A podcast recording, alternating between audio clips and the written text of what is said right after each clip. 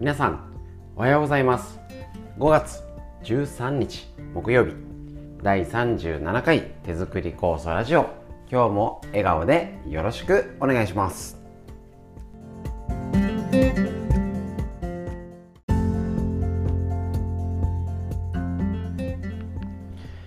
はいそれでは本日も始まりました。えっ、ー、とですね春のねから初夏の陽気になりましてでもねあなんか日差しはあったかいけどちょっとね意外と空気が冷たいとかっていうのを随分なんか繰り返してるような感じがします気圧が変化したりとかしておりますので是非くれぐれも体調気をつけてこの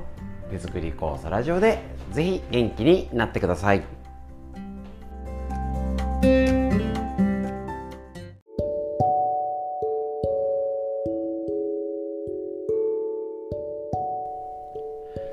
はい、それではですね手作り酵素に関わるお話を、えーと、してるんですけれどもちょっと一つですね、えーと、温度との関係、えーと、今までもお話ししたことあるんですけれども、えー、ともう冷えてると酵素の働き、ね、活性を失うってなるんですけれども、えー、と化学反応がちゃんと起きないんですね。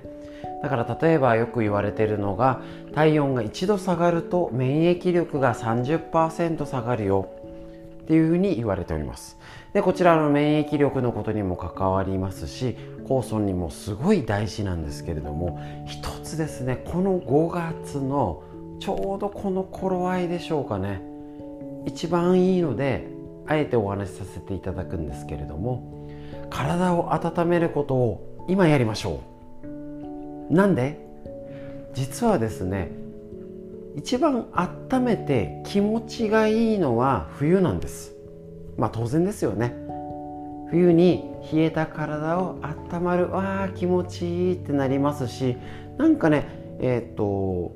毎日湯船使っててもなんか冷えてる感あるじゃないですか。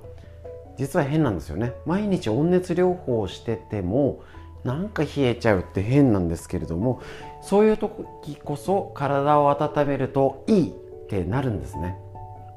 で今ですと結構なんか風が冷たいとかってあるんですけれどもあのそんなに最低気温なんか肌寒いよねとかうすら寒いとかなんかね言ったりしますけれども今の時期そんなにね気温1度になる1度台に1桁になることはないですしそんなに寒くは実際はないんですね。冬に比べたら。でこれから先で言ったら真夏になるともう温めようってなったら、えーと、ゆでだこになります。だよねっていうね、あのー、もう温めるどこじゃないみたいな。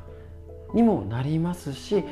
中にはずっとエアコンの中にいる。人間の温度感覚じゃなくて機械職場によって機械の温度に合わせて温度設定してるよなんて人もいるしもうめっちゃ接客しててギャンガンガンエアコン効いててもう冷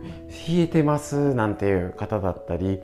あの前聞いたことあるのがあの私立の高校でエアコンガンガンで効いてるからあの保冷剤いらないっていうお弁当がっていう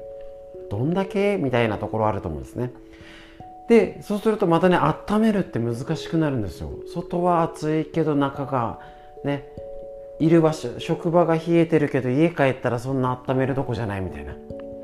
そうすると意外と今の時期って体を温めるのに適してるんですよ。先ほど言いました。冬は冷え切っちゃってるから。っていうことは温めようってした時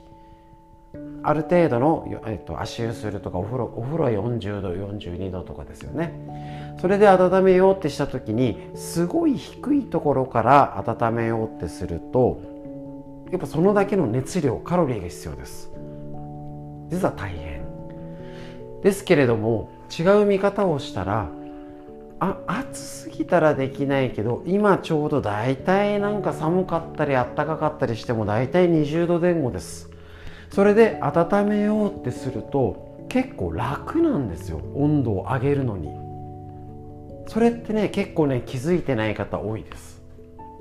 だから体を温めようとかなんかから巡りよくしようっていうのに実はこの5月6月ぐらいって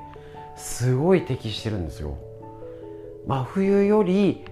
あっため温まりやすいけど真夏ほどちょっと温めたからってもう汗だくになってああ大変もう次やりたくないまでならないんですね。で体の改善するのにもやっぱりねこういうちょうどいい時ってあると思うんですね。なかなかあの今なんか食べるものどうこうしようよりは今のこの時期は酵素ね春が春の酵素ができてできた時は切り替わってでその時に今温めるってことをちょっとね集中的にやるっていうのにすごいタイミングがいい時期になりますので是非ね酵素やってる方こちらね今温めましょう。お腹でお湯枕やったり是非時間作ってね足湯やりましょう。なかなかこれってね気合い入れないとできないんですよ。いやしっかりあった温めてたんですよ。真冬は気持ちいいから。だけどねなんかあったかくなっちゃったりとかあの日差しが強いからもう車エアコンつけてます。でやってるといやもうちょっとあ最近どう？って聞いたあサボっちゃってます。なんて方いるんですね。なのでぜひ今温めるのをすごいしっかりやるのに適してますのでぜひなんとか体を変えたいコロナのためにとかあの生理痛とかね女性ホルモンとかねいろいろ悩みが尽きないよって方1年間は頑張れません。やるとしきに今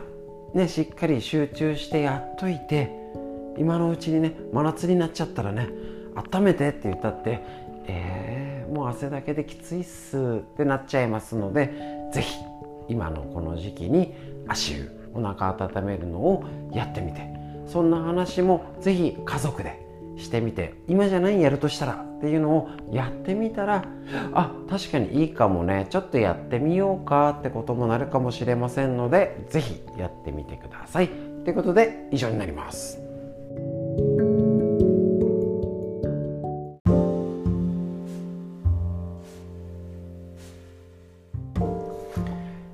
それではですね、こちら、緑薬品漢方堂の毎日漢方。体と心をいたわる365日のコツ。桜井大輔先生の夏目社ということで紹介しております。えーと、ちょうどたまたま続けて女性の生理のことだったりが11日から続いてありまして、えーと、冷えタイプのねこちらの話をしております、ね、最初にちょっとねえっと、復習がてらお話しすると月経の時生理の時に痛みがある塊がある量が多い量が少ない周期が短すぎる長すぎる不定期なんていうのがねそういう症状を見逃さない、ね、気をつけなきゃですよっていうことでお話ししました。でえっ、ー、とですねこちら今日のバージョンは、えっとね、5月13日月経痛の冷えタイプは体を温めることが第一です。っていう内容ですね。冷えタイプの月経痛に該当した人がまずすべきことは暖かい服装をすることです。ファッション重視で寒い服装をするのは不健康のもと。可愛くて暖かい格好を目指してくださいね。そして体温より冷たい飲食は避けてください。外食でも水の氷は必ず抜いてもらいましょう。月経期間中は特に冷えに注意。間違ってもアイスを食べたりプールに入ったりしないでください。できるだけ湯船に浸かることをお忘れなく。食生活では生姜ネギ玉ねぎにんにく鮭羊肉牛肉鶏肉りんごごまシナモン胡椒など温めるものを積極に積極的に摂りましょうということであるんですけれども。えー、っとですねこちらあれですね。あのちょっと一つ細かいちょっと別のところにあるんですけど私のところに来る相談者から生理でも学校のプールの授業を休めなくて困るという声を聞いています。月経中は特に冷やすと良くないという知識が学校の先生方にもっと広がるといいなと思います。まあ、なかなか多分生理の時にプールにね積極的に入るってこともないでしょうしね、あのなかなかねあの湯船にね、あの家族のね携帯とか入る順番とかもあるのでなかなか難しいことかなとは思うんですけれども、えー、と一つねここでねちょっと別な見方を一つ提案するとうちで治療来てる方とかご家族とかね娘が寒い。なんか冷やす格好してあんな格好じゃね冷えちゃうよねなんていう会話の一つのポイントでちょっと一つ言わせていただくとファッション重視で寒い服装をするのは不健康な元にはなるんですけどかえって冷えてるから寒い格好になれるんですね。実はそこあるんですよ。だからあのー、なんか冬でも薄着でいてねとかそんななんかお腹出してとかって言うんじゃなくてお腹出せちゃうんですね。冷えてるから。なのでそういう方になんかあったかい格好しなさいよじゃなくて冷えるとこういうこれこれ良くないよとかお肉もつきやすいし太りやすいし代謝落ちるよねとかお肌にも良くないよねとかっていうことを話しつつ温めることをなんとかねなかなか難しいんですけれども温めて体が巡りが良くなってくると冷えたことに気づくようになるんです。ここポイントですね。体が冷えたりとか巡りが悪いと悪くなってることに気づきません。だからえーと、冷えてる人ほど冷えてる格好になれるっていう何でしょうこの矛盾してるような矛盾が起きちゃう。っていうことをぜひ家族が知ってきましょう。つまり冷えた格好しちゃダメなんじゃないですね。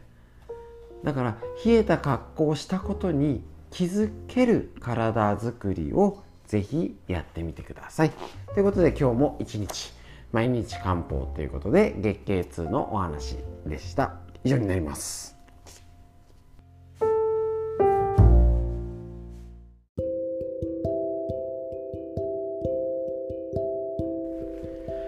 はい。それではですね、こちら、熟睡法ベスト101、白浜龍太郎睡眠専門医の先生の、えっと、アスコム社から出てるやつですね。ぐっすり眠れる最高の目覚め、最強のパフォーマンスが一冊で手に入る。ね、こちらですね、えっ、と、あ、ちょっと読んでない帯を紹介します。寝てから4時間が勝負睡眠。テレワークは夜に仕事しない。週末に寝すぎると時差ボケになる。睡眠研究の第一人者が導き出した睡眠のすべての悩みを解消する方全方法ということで紹介していきます。1と2を紹ねあすいません。昨日の大都会に反応していただきありがとうございました。もうね頭から離れなくてねなんかもうあのあの後ずっとダメでしたね。すいませんでした。はい。ということで本日、えーと紹介する方法朝気持ちよく起きたければ柑橘系の香り。あなんでしょうねすいません。朝の匂いのイメージってなかったですね。はいちょっと読んでみましょう。交感神経を刺激してすっきりした目覚めを促進してくれるのがいわゆる柑橘系の香りです。中でもフレッシュ感のあるレモンやグレープフルーツの香りは特におすすめ。朝食で食べるのもいいですしアロマディフューザーのタイマー機能を使って起きる時間に香りを感じられるようにするのもいいでしょう。お斬新ですねこれは。なるほど。朝の入浴では精油をほんの少しだけ湯船に浮かべて香りを楽しむことで体温の上昇と香りの両面から覚醒を促すことができます。柑橘系以外だとペパーミントやローズマリーの香りにも交感神経を刺激する効果があるとされます。言うまでもなくこういった香りを夜に嗅ぐのは逆効果。質の高い睡眠の妨げとなってしまうのでできるだけ避けましょうと。あなるほど。夜はあんまりダメなんですね。なんか勝手なあのイメージで香りっていうとなんか夕方から夜のイメージ。朝に爽やかな香りっていうよりは自分のイメージはなんかなんか朝ごはんの匂いじゃないですけどね。なんかトントントンってやってねお味噌汁作ってる匂いの方がイメージがつくんですけれどもやっぱね香りって大事ですよね。ちょうど今あの治療院の治療室の方で今録音しておりましてこちらえっ、ー、と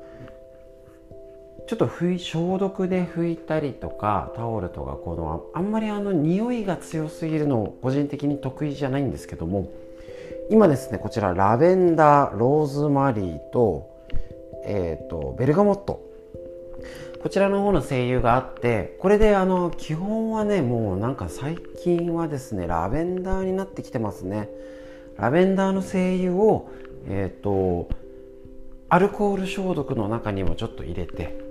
あとですねあの除菌のやつにも一滴ちょっと垂らしてから拭く。とかって言ったりあとあのマスクと,、えーと、治療用にねあとフェイスガードみたいな小さいやつしてるんですけどあのあの飲食店で口だけあるやつですね。あれでしてるんですけれどもそこにちょっとかけたりとかするのにこちら精油をちょっと使っております。ね。で、えーと、ペパーミントはないですね。ローズマリーはあってなんかね個人的にいいなっていうのがローズローズマリーですね。あローズマリーじゃないですラベンダーですね。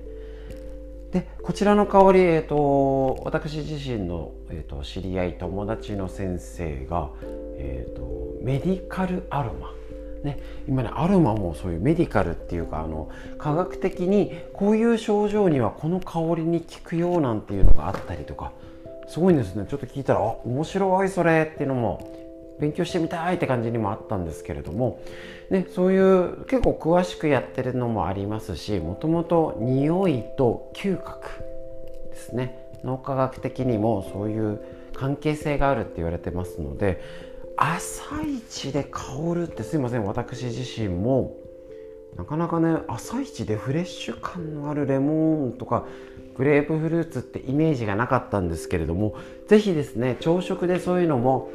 あの加えてみたりとか香りだったり別にねあの朝一だけじゃなくても大丈夫ですのであのなんかいい匂い何かな自分に得意系な匂いが何かな甘い系かな柑橘系かななんかね、えーと、刺激がある方がいいかなとかっていうのを是非ね知っとくと香りとっても大事かと思いますので是非ね熟睡するためにまたね朝っていうのがねありますのでやってみてください。夜に、えーと、強い刺激とかっていうのを逆効果になるっていうことをぜひ覚えておきましょう。ということでまた今日のね熟睡法ベスト101を一つ紹介しました。以上になります。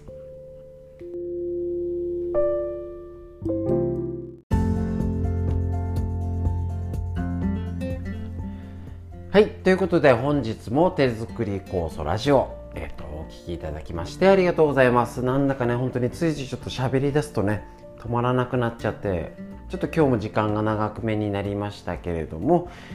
えっ、ー、と今日の空の色は何色でしょうか？雲がどうでしょうかね？